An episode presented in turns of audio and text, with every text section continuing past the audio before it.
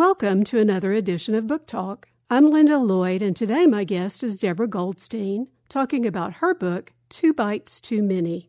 Deborah's book, Maize in Blue, set on the University of Michigan campus, was the twenty twelve I P P Y Award winner. Two Bites Too Many, that we'll be discussing today, is book number two in the Sarah Blair Mystery Series and is published by Kensington. Welcome, Deborah. We appreciate you being with us on Book Talk today. Well, thank you for having me. I'm delighted to be here. Good. Well, I always love reading the dedications.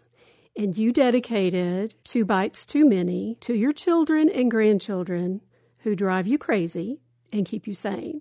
And I really like that. And I thought, you know, I bet Sarah Blair, the star of this series, probably feels the same way about her mother and her sister. There's no question. I think that the way I write, it's a family-oriented type mystery or a family-oriented type book. And I had a mother who can drive me crazy. I have children who can drive me crazy, but I love all of them at the same time. And that's a way that I wanted to bring it through in my books. And Sarah and her sister Emily, who is a very accomplished chef, are twins. Yes. But they're about as alike as day and night, right? They are day and night. Sarah's idea of being in the kitchen is that if you do anything from scratch, murder's more frightening. She's petrified of it. And to be honest, that is sort of my sister and myself. I am the mother of twins, so I stole from that. But my sister and I are exactly polar opposites when it comes to cooking and most other things, too. And is she an accomplished Michelle cook? Is a fantastic cook. Okay. When we were growing up, Linda, I stole a little bit. Don't use much of the family in the book, per se, truth-wise. But I stole a little bit. I used to literally come home every afternoon, lie on the couch at five o'clock. Perry Mason would be on the reruns. I would watch it, and at five fifteen, I would run upstairs and empty the dishwasher. My mother and my sister, who was shadowing her, were in the kitchen. At five thirty... I would go up and set the table, because those were the commercial breaks. Oh, wow. five forty-five exactly was when my father would walk in. I'd wave hello. And at six, right after they did the last little scene in Perry Mason, I went upstairs because that was dinner time. So I never got to see the credits. Well, that's probably okay, though. At least you got to see the end. And Michelle became a wonderful cook, as well as other accomplished things. And I went on to become a lawyer. And that makes sense because that's what Sarah aspires to do. But Sarah had a different time. In One Taste Too Many, she explains how she got married right out of high school. Correct. To a guy who turned out to be a jerk. Yeah, jerk or rat, whatever you want to call him. And he actually tried to steal her inheritance and did, right? Mm-hmm. In a sense, yes. And that's the reason that she and her sister were chief murder suspects in the first book. Very much so. What I wanted to do, I like to put sub-issues in. My books are meant to be beach reads, fun reads, but you still need to have issues in them. But you don't want to beat the reader over the head with them. And in her own way, Sarah was married at eighteen, divorced at twenty-eight, and in between, he controlled her in a lot of ways. So in a way, you have some mental abuse in there, and she has to come back from that. So I think as you see the progression of the series, you will see her grow and mature and come into herself. Well, and she's learning as she goes, because in book two, she knows almost right off the bat when they start accusing her mother, Maybelle, of murder, that the chief of police is probably not really going to do his job. That's correct. I wanted to, again, stay with a family member, but I wanted Sarah to be a little stronger this time. You know, much as she may want to eventually become something more professional, she's working her way up. Right now she works in a law firm as a receptionist, but she really respects her boss, who's Harlan Endicott. But she still knows that she can't leave it to the professionals. Otherwise, we wouldn't have a cozy mystery. Absolutely. And when she and her mother are one or two of the last people to see Lance, the banker, alive, but they know Sarah didn't come back, but that her mother did come back into the bank, and she's the one who discovered him murdered. She's the one with blood on her hands. She reached over, touched, and therefore she's the best suspect. It's almost like a locked room situation because when she screams and everybody runs in, she and the body are the only things in his office. And Sarah has to help work to figure out exactly what's going on. And no there's question. a lot of ins and outs and a lot of suspects. That was my goal. I think that when I write a mystery, I'm hoping both in the first book, One Taste Too Many, and in Two Bites Too Many, that I'll have enough suspects to make you have to think about those, and also to give you some red herrings here and there. I want you to have to think a little, because I don't think you're going to enjoy it unless you can really enjoy the whodunit aspect. Right, because you don't want to know right off the bat who did it, unless there's some other story going on that's, you know, totally different. Well, in the free years when I was working in my other career, I would use these kind of books as my relief. They were the fun books. I could read a few of them cross-country, flying, and things like that. But I was always frustrated if I could p- figure out the murderer on page one. So my goal is that I'm not doing that, I hope, for you. No, not at all. But everything's laid out. If you go back, the clues are there. They are, but in both books, I didn't expect it to be the person it turned out to be. I'm delighted because I know yeah. you read so many books. Yeah. So, I mean, I was surprised by the ending on both. I kind of suspected in book two more than in book one totally blew me away because it was like, no. Thank you. Yeah, and book two was almost like that. It really was. Well, there's a story behind book one. I started writing that book, and it was flowing. At some point, I'm sure we'll go into my past writing, but I was writing that book because I've been told write something new, and I was. And it was flowing along, and unfortunately, my mom passed away during that period, and I couldn't write. I stopped, and then when I started again, that joy wasn't there. And I wrote the remainder. The book just didn't work. And you know when you write something, which I will term crappy, I put it down and I wasn't going to do anything with it. And I kept thinking about it and I realized, you pushed the wrong killer. You have all the things there. So I threw out half of the book and I started writing again. And the joy was back because now I knew I was going in the right direction. And the irony is when I looked back, I had already been laying the clues for the person who it turns out to be. You know, my mind had said it's going to be this one, but that's not who it was going to be. The characters talked to me. Well, that's what I was going to ask you, because I've had other authors say that the book didn't turn out the way they expected. I mean, the characters almost write it themselves. Mm-hmm. I so, think they do.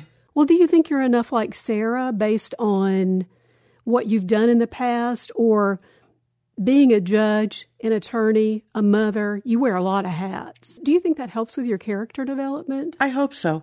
I will say I'm different than Sarah. I did not get married at eighteen. I got married closer to thirty.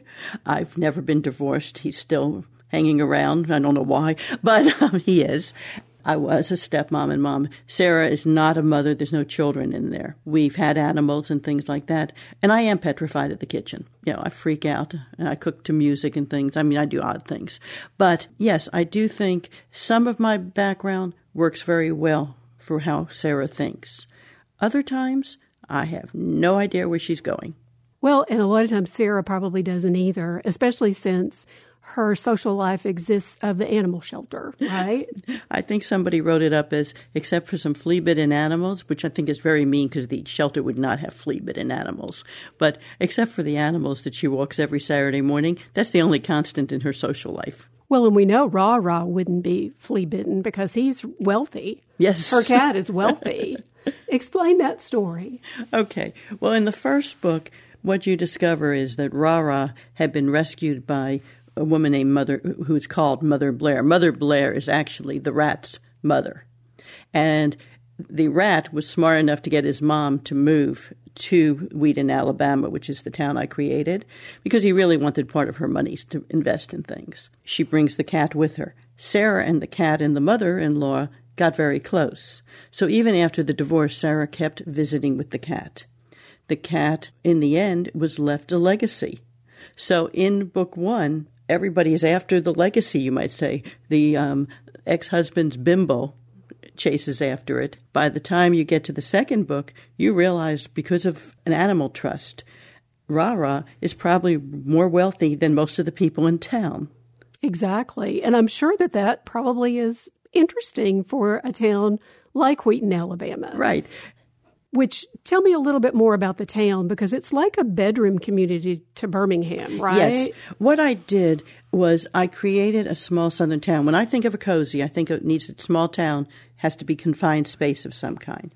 And I wanted it to be near a bigger city so I could go back and forth, but I wanted it to be in its own little world that people didn't have to go back and forth. When my first book had come out and I was doing signings a few years back, I went to a uh, Murder on the Magic City and Murder in, on the Menu. Those are conferences held in Birmingham and in Wetumpka, Alabama. Okay. I don't know if you've ever been no, in No, I never even heard of it, actually. Wetumpka is about an hour and a half, hour and fifteen minutes out of Birmingham. Okay. You drive through fields and things till you get there, so it's much more rural. But when you get there and you come over the bridge, you see the beautiful white church with the steeple. You did. I unfortunately, one of the tornadoes just took it out in the oh, last wow. year or two. But you see the small town. I loved it because when I did the signing there, you were doing it for Fowl, which I'm sure you would appreciate being where your studio is. It was Friends of the Wetumpka Library. Okay. And they do a luncheon, and all these people come and support it. Anyway, I fell in love with it. It's got a little river walk area. It's got the old marble buildings. It's got the square. It also happens to have, because of Indian money, it has a casino and everything, too, down, down the road. So you have a juxtaposition. I haven't right. put the casino in, but I stole the warmth and the people and the feeling I get when I drive into Wetumpka. And do you find that in small towns, and not necessarily just southern towns, there's always an eccentric or two? Oh, yeah. And you've got some in this book. There's always an eccentric or two. I grew up, personally, first in New Jersey in what you would call big city life. When I was twelve, we moved to Jackson, Michigan, which basically is five miles square. That's the kind of town where you get on the back of your bicycle and you ride all over and your parents feel very comfortable right. about that. So I wanted to make that feeling, but there are eccentrics. I use Mister Rogers, for example. I thought that was really interesting that you use Mister Rogers because Fred Rogers has been in the news lately. And this Mister Rogers is not like that Mister Rogers. No, it isn't. And I really hadn't even thought of the correlation between the two because I wrote that book, you know, three, four years ago now. But I wanted him to be that type of neighbor that watches everything, that has definite opinions. I had a neighbor of my own when I first moved to Alabama. I was single back then, and I had an apartment, and the gentleman who lived below me was an eighty-year-old man who most of the apartments in this particular building were single females. That was how the manager had placed us. But he would check out all our dates, and if he knew the boy and didn't think he was good, he would tell us. Of course. He wouldn't keep his opinions to himself, exactly. Just like this Mister Rogers. And he would walk around. You know, he didn't wear the bow tie. So I gave Mister Rogers his bow tie, his little glasses and things, but I wanted him to know and have his pulse on the town. At the same time, I want you to like him. And I think with Fluffy and all, you do end up liking him. Right. And Fluffy is a dog that he adopts because he finds it in his yard. Right. Not because he has to feed it or anything, but then he finally gets her and he falls in love with her, basically. And he discovers when he cleans her up, little white, fluffy, beautiful dog. And he brings her trust. When he is in a situation, her trust comes through and, and her love of him comes through. At the same time, that's why Two Bites Too Many, I wanted to balance off cats and dogs in a sense, but Ra-Ra is still the king of the household. So how did you come up with Yip Yow Day, that Ra-Ra is actually the star of the show? I started thinking about different animal things that I have heard of that people do to raise money for the shelters, for animals, for anything. In Birmingham, there is a, I think it's Doodah Day type thing, where everybody brings their dogs and things down to certain areas of a part of Birmingham, and they can throw frisbees and just hang out. We used to have a thing called City Stages, and I know Anniston, Alabama has another thing like that, and I'm sure Memphis, from what I've heard, also does, where there'll be music and stages and different things, and people mm-hmm. can bring a blanket and hang out. And I decided that would be a great way to do three things at one time. Bring the whole city together so I'd have all the suspects in the same place. Right. Also, show the animals. Not only am I showcasing the animals in the parade and raising money because you have to pay a little something to get into the parade, but I'm also raising money for donations for the animal shelter in my book. And I'm also having an area that I have one of the characters build so they can put um, the animals in cages, kind of like you see periodically in fairs for adoption. So I wanted to bring all that in together. and that's why Yip Yow Day became funny. And I, I was trying to think of a name for it, and I figured, well, one dog yips and one yow. That's where it I came from. I thought it was a great idea. And because it's such a big part of Sarah's life, too, it kind of showcased her, and I hope that it helped build some more confidence for her. I think it does. The goal was she didn't know if it would be successful or not, and that's not really where she was coming from. Other people were looking at it with different motivations. She was looking to help the animals, and I think that comes through. Oh, I agree. Thomas Howell, one of the hoteliers that's actually in Birmingham, yes. Right? He was looking at it from a completely different perspective. No question. He was looking at it typically for P R. Mm-hmm. And I think Jane, who was Sarah's rat husband's bimbo, also did the same thing. I think a lot of folks do. I'm sure, Linda, you've worked on different charity things, and I know I have, and different boards. And you almost know who the worker bees are because they love the mission versus those who are always in the picture. And that's a good way to put it, I think. And Eloise, she was the secretary, or I guess assistant is more appropriate because she had been there a long time and been his right-hand person. Eloise got really involved as one of those back room kind of people, but she really wanted to be there because of her love for the animals and the mission and everything. And because I think Eloise has a good streak in her. You know, you meet her, you know that she represents one type of woman in our culture. But again, I think she's a woman who is coming into her own, too, at a different age. And that was something I wanted to present. Most cozies, a lot of them have younger protagonists, like I do. She's twenty-eight years old. And so she's exploring the world in a different way. Eloise and Maybelle are at a different point in their life. They're mature women, which I would say I am, too. And we have a different perspective on things, but that doesn't mean we've died. And I did like the way that you contrasted Eloise and Maybelle, Sarah's mother, because they're very different. And Sarah makes that comment that Eloise has a way. She touches, she hugs, and her mother doesn't do that at all. It's almost like she's very distant. And even to the point that she wants her daughters to call her Maybelle, not Mom anymore. Mm-hmm. Do you think that's because she's turning, was I think sixty-five she was turning? She, you know, she's either turning sixty or sixty-five, I yeah, think. But it's one but, of those yes. ages where it's really a big deal. Right, and she's also been trying this new age. In book one, she's only referred to. You know she exists and you know she's got to be a nut in her own way. Right. But, or at least colorful. But you never meet her in book one. In book two, she takes a prominent role. And you know that in book one, she's gone to a Mexican spa. And she comes back with new age thoughts, and that is where the Maybelle, call me Maybelle, they have told me that it means such and such, and this is my new way of thinking. And so, yes, she's facing the changes in her life, but she's also, you know, there's a reference to the fact that Sarah and Emily's father has passed away. And I guess part of that came up because when I was dealing with my mom after my dad died, one of the things I found was she was afraid she was going to outlive her money. And I think that's very common in marriages that have been good marriages, but where the woman hasn't necessarily, you know, and my mother actually knew the finances. That was the irony. But in a lot of them that where they haven't known them as well. Maybelle knows the finances, but she's still petrified till the girls sit her down and show her that she is going to have to live to over a hundred something to outlive her money. And I've seen that so many times in my, in my mm-hmm. family, with my mother-in-law, with my mother. I wanted to bring that in. But once they showed her that she could go take trips, that's when she went to the spa and such. She also seemed to be throwing her weight around with the banker, Lance Knowlton, who ends up murdered. Yes. Because she has money. Because she has money, because she's known him forever. And she knows to the penny what she has. And so she knows if she's offering to co-sign a loan, because as we know in Two Bites Too Many, one of the plot lines in the very beginning is that Emily has come to the bank for a loan for a new restaurant. It is denied. And Maybelle knows it shouldn't have been denied because she was offering to co-sign. And even on her co-sign, she had more than enough to cover. She could have given her the money. So in this particular instance, Maybelle is throwing her weight around there.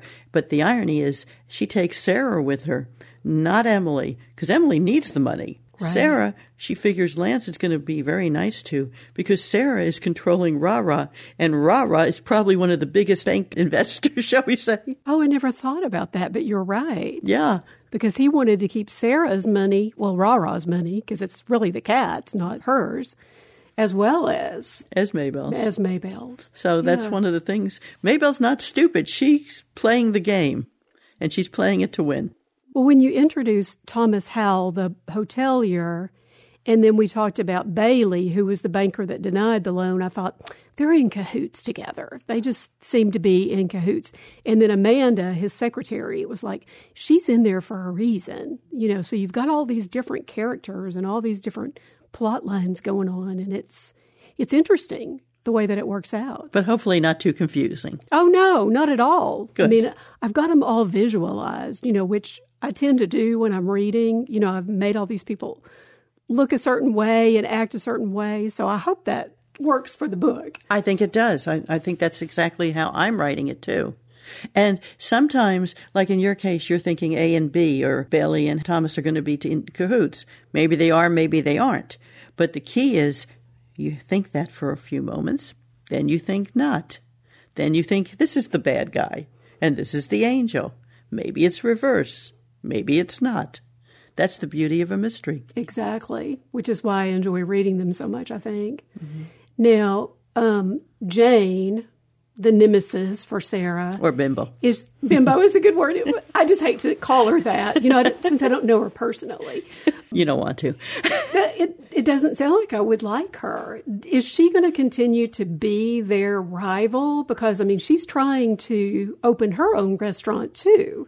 Mm-hmm. Even though she and Sarah's sister Emily have worked together along with Chef Marcus, who is Emily's boyfriend. Correct. But also a very good chef. In Three Treats Too Many, which they, Kensington will release in September of twenty twenty, you will find out, yes, not only is she still the nemesis, they've ended up with restaurants across the street from each other. That somehow doesn't surprise me because she's always trying to sabotage. You know, she always wants to get that last dig in, even though she's not as good a chef. That's correct. She's not.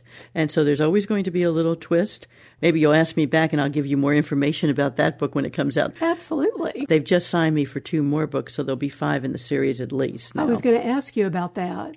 I knew that there was three in the works. They bought three originally, and just a few weeks ago they offered me a contract for two more. So the restaurants will keep playing in there, but they change. I'm writing the fourth book now, and maybe that restaurant of Jane's is going to have some problems. We'll see. Well, in the first book, they actually had it burn, mm-hmm. and that was due to sabotage, right? As I said on book one, this was my own thing. I knew how to blow things up or burn things down. Book two, if you look at the acknowledgments, you'll see a lot of chefs are acknowledged. Some of them are fairly well-known Birmingham chefs, because I didn't know enough about cooking. I think, Linda, you've told me you enjoy cooking, and I bet you know if you were in a restaurant, you would recognize certain things in the kitchen. One of my favorite instances was my friend Susan Mason from B and A Warehouse took me through in the back and spent a few hours with me. And she took me into this room, and boy, it was kind of cool, and everything was lined up so nicely. And we walked in one door, and we walked out another, and she says, well, do you know where you've been through? I said, a room? She said, no, that was a walk-through freezer. And she says, if it not had the second door and you'd been in there, it had just been a freezer. Okay. Walk-in freezer. But a walk, yeah, that yeah. makes sense. But so, you know, that's the kind of thing I wanted to make sure I got it right in book two. Because there are going to be some cooks that read it and go, oh, no. Well, and that's one of the things I wanted. I stole from another chef in town, George McMillan the third. I'm going to give them all credit because they're all good, wonderful chefs, food bar. I stole a concept from him, and he doesn't even realize he gave it to me. He's a young chef, and he's very good, and he was talking about having just put his restaurant together and the expenses of restaurants. Each chef gave me something different. Each waiter gave me something different.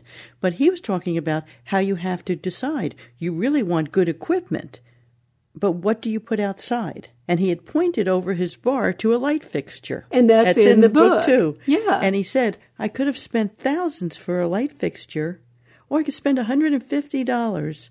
And in the dark with the lights on and people drinking, they're going to look up. They're going to know there's a light fixture, but they're going to be happier if I have a better mixer in the kitchen. But in a fine restaurant, which is what mm-hmm. Emily and Chef Marcus want to open in right. Wheaton, you do want to spend more on the kitchen items than you would on the others. Right. But I thought his line about the fixture was very telling. And so I decided to incorporate that in Two Bites Too Many. That's the kind of thing I needed to learn from real people who work that field. Well, do you always have to do research when you're doing a new book? For me, yes. I need to do research whether it's going to be the recipes I'm going to include, because Sarah doesn't cook, but I have to find recipes that are going to be cooks of convenience recipes. Emily does cook, so I need to go the opposite way. As I said, I knew how to blow up something or burn something down, but I needed to know how to build the restaurant correctly and make the equipment. The third book, Three Treats Too Many, is going to incorporate veterinarian animal clinics. So I went and shadowed a veterinarian for a day. You get all this information, and then you boil it down to the one sentence that you see in the book. Wow. Well, now, your past life, you've been an attorney and a judge. How does that play with what Sarah is going through? Does that help you? Not in the same way, to be honest, at this point. It's funny, I don't find myself, in my short stories I can write more of my legal background. Mm-hmm. I write darker short stories. But in this book, I didn't want to make her an attorney. My second book, which is now a standalone, um, that should have played poker, that woman was a young corporate attorney, and I really stole from my own background, things I knew. Sarah, I need her to be learning. She's a receptionist and is learning about the law firm. I can make things I know part of Harlan. I can make sure that I get documents right, or I could get the animal trust. That was a twist that I could steal. Maybe the average author wouldn't have thought that way. My legal oh, I ba- wouldn't have. My no, legal background came into that. But those are the things I can bring in. I can bring in certain things, like when she looks at the documents on a desk. She doesn't quite know what she's seeing, but she's smart enough to figure them out. So I can use my legal background to give the information, mm-hmm. but not to have her interpret yet. Okay. Perhaps if she goes back to school and takes some criminal justice classes and all, I can uh, make her like we were when I first started law school. When you first started law school and you know nothing, you think you know everything, you take a course called torts. And the torts are the ones that are things like when you trip and fall and that kind of thing. So I remember that first week, we all went to Six Flags over in Georgia, and somebody would go, trip, oh, tort, or we'd go, you know, we would do something of that nature. That kind of thing I could have Sarah do down the road. And you can talk to your sister about the cooking part for Emily, right? Yes, I can. So you can, can use that as well. Well, now, what? Why did you make the switch? You've given up legal, right? There were a number of things. I always wanted to write, and I didn't do it. Okay, let me back up there. When I left college, I went to New York with two goals in mind. I left school deliberately after three and a half years. I got my degree in Michigan.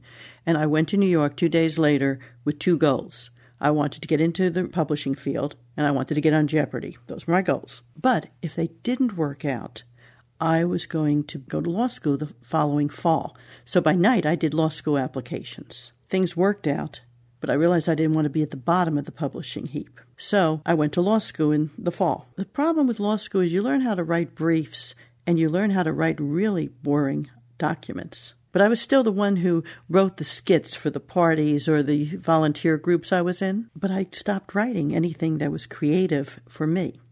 And I periodically would say, I want to write a book, I want to write a book. So both family and friends got on me, if do it or shut up.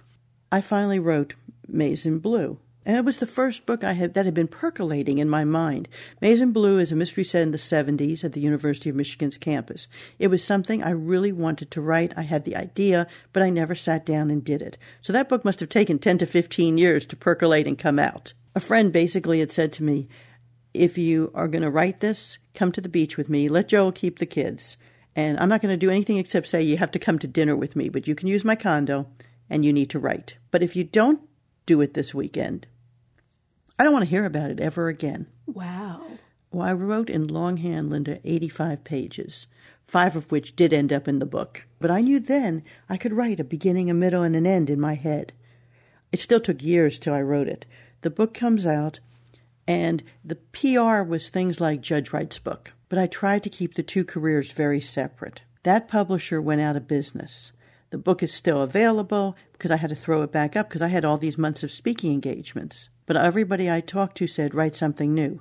So I wrote that Should Have Played Poker, Carrie Marn in the Mahjong Players mystery. It sold to Five Star, but it sold at a point where it did not make the calendar for that next year. It was going to be a year hence. Again, like I said, I was keeping the two careers separate. And to go back to your previous question, I'm sitting on the bench, and if you can imagine me with my reading glasses sitting a little above you in my black robe, and as I sit there, I have the lawyers after twenty-three years on the bench very well trained. If I say, is there anything further, The lawyer answers, "No, Your Honor," and I would do a very standard closing. On this particular day, a lawyer who I'd known from even before my bench time, he did what he was supposed to do. I said, "Is there anything further?" He said, "No, Your Honor." But his client raised his hand and literally said, "Yes, there's one more thing." I looked to the lawyer thinking, "Okay, let me let you get your client under control." And as I said, I knew this lawyer, so I knew he was capable of it. But when he went reaching up to the sky and looking up to the heavens, I said, "Oh boy, we're in trouble," uh, in my oh. head. And I looked to the client and I said, "Yes, sir, what is it?" And he replied, "Your Honor, I just want you to know one thing. No matter how you rule, I'm going to buy your book." Well, I couldn't do what you're doing. I had to keep a straight face. I don't know how you managed. Oh, it was very difficult. You know, one of those bite your lips. And I know he didn't buy the book because I ruled against him. But yeah, of course not, yeah. But I also knew the next book was due to come out in a few months. I went home that night and I said to my husband, "We just got the last kid out of school. Nobody's going back. We're at that funny point in our lives. I'd like to work the numbers. I can either follow my passion or I can keep my lifetime appointment." We ran the numbers that night, and I walked in the next day, basically, and said, "Guys, I just want you to know I'm leaving. I'm going to work out my docket, but no more cases. I think it's going to take six to seven months, and I'm out of here." And they all wanted to know what I was going to do, because the two who retired before me were eighty-eight and eighty-six. Wow. And you're definitely not close to that no, at all. So, uh, yeah. I was just at the average age for the judgeship, which was in the fifty-eight mark. I, it was going to be my sixtieth birthday, but I figured by the time I got out. But I, I did manage to get out a little sooner. But you did that for twenty-three years, or was that all of your legal career? No, twenty-three years was on the bench. The average age was fifty-eight, but I was very lucky because of a case of first impression of equal pay. I had built up a little notoriety and some other factors. So on the merit appointment system, when I went through the testing and things and got on the uh, A L J roster, I was picked up at thirty-six and sworn in at thirty-seven. That is very unusual, and especially for mm-hmm. a female, I would think. There were thirteen females who had been grandmothered in at that time.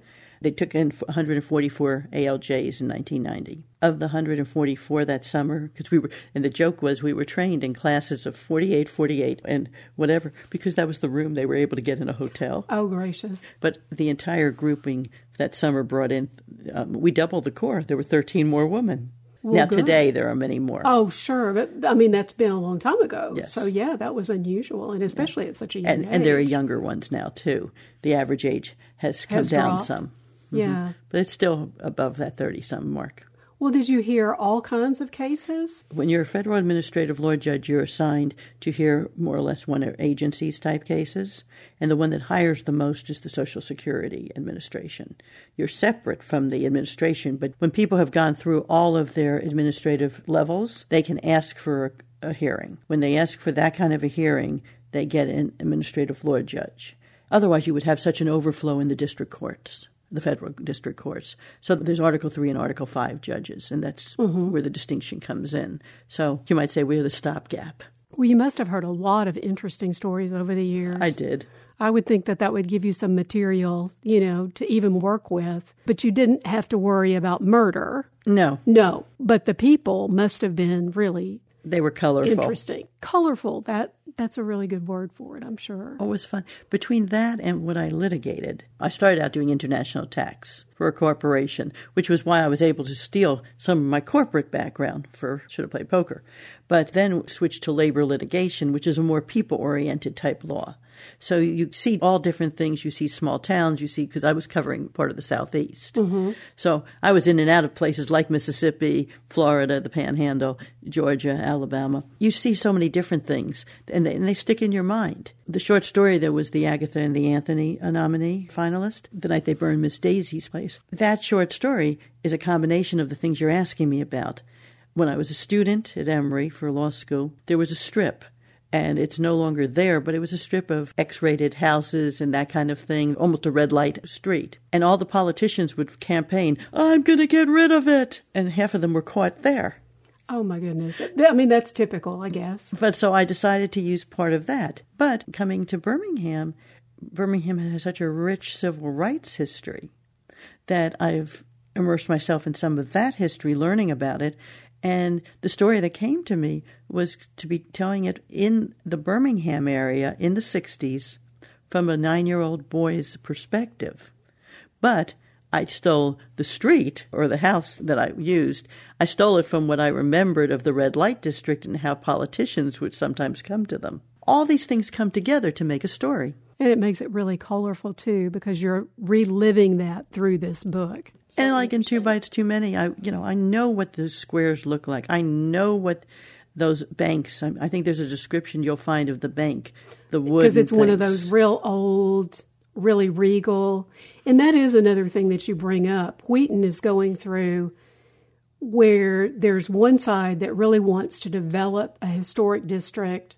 And then people like Mister Rogers that you referred to earlier that has the dog Fluffy, he really doesn't want that. No. So do you find that to be true in a lot of these smaller towns? Yes, I think definitely. I wanted to do, like I talked about, a social issue. To me, that's economic development. And that's what I wanted to talk about in Two Bites Too Many. I didn't want to tell you, we are now talking economic development. But I wanted to show you the two sides and what the different philosophies are.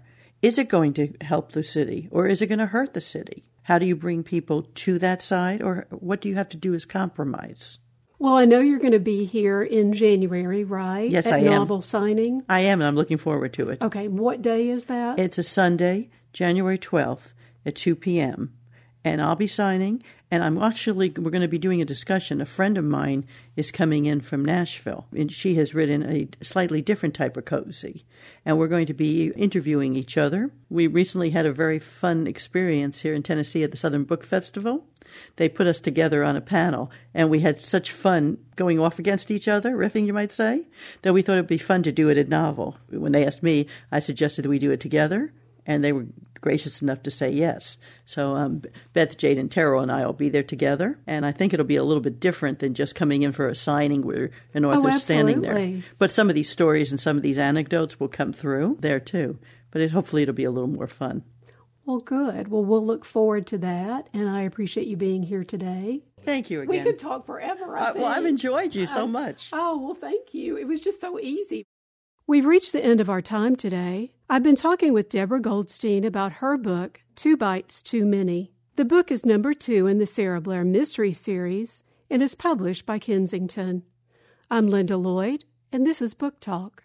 Thank you for joining us today. Book Talk is recorded in the studios of W Y P L in Memphis, Tennessee. If you have any questions or comments, you can email us at W Y P L F M at gmail dot com or write to us at Book Talk, care of W Y P L, thirty thirty Poplar Avenue, Memphis, Tennessee, three eight one one one, or call us at nine oh one, four one five, two seven five two. This recording of Book Talk is licensed under the Creative Commons Attribution, Non-Commercial, No Derivative Works three point oh license for the United States. You are free to share, copy, distribute, or display and perform this work, but there are restrictions. Nothing in this license impairs or restricts W Y P L's moral rights. Thank you for listening to Book Talk.